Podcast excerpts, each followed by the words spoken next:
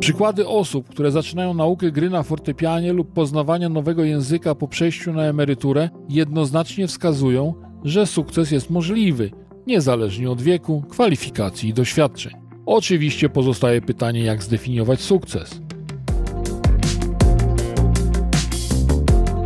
Czy negocjatorem trzeba się urodzić? A może można się tego zwyczajnie nauczyć? To częste pytania kierowane do osób zajmujących się negocjacjami.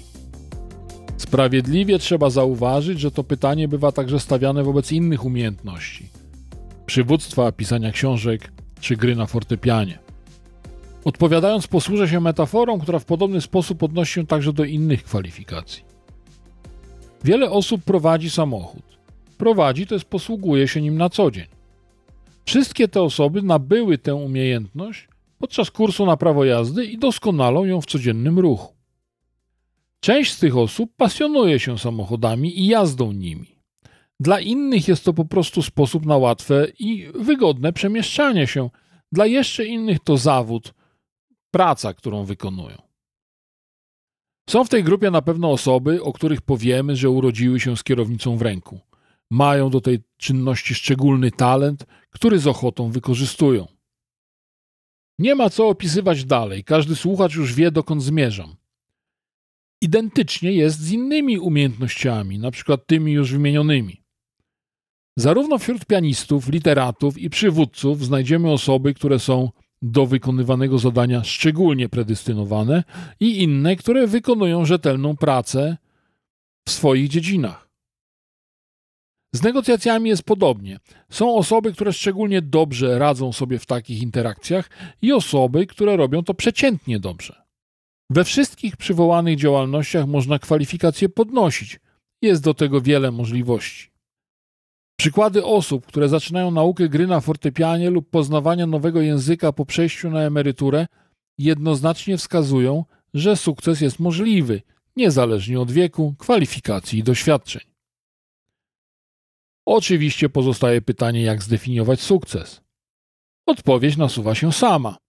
Każdy robi to sam na własny użytek. Dla jednego turystyczne porozumiewanie się pytanie o drogę będzie wystarczające, dla innego dopiero czytanie obcojęzycznej poezji w oryginale będzie zadowalające. Uważny słuchacz teraz zażąda przeniesienia użytych metafor do świata negocjacji. Moją odpowiedzią niech będzie powrót do przykładu ruchu drogowego.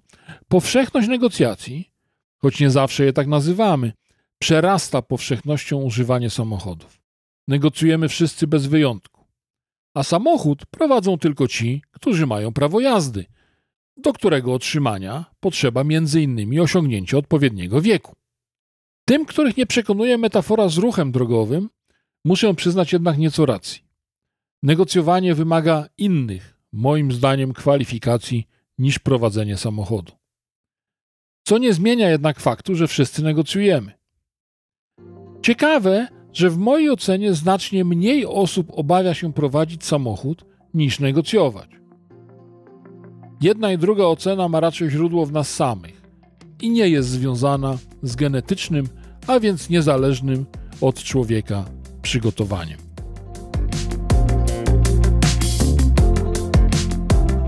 Z chęcią odpowiem na Twoje pytania, jeśli wpiszesz je w komentarzach. Zapraszam Cię także do zaglądania tu od czasu do czasu. Będą się tu na pewno pojawiać nowe treści. A jeśli chcesz, to po prostu dopisz się do subskrypcji.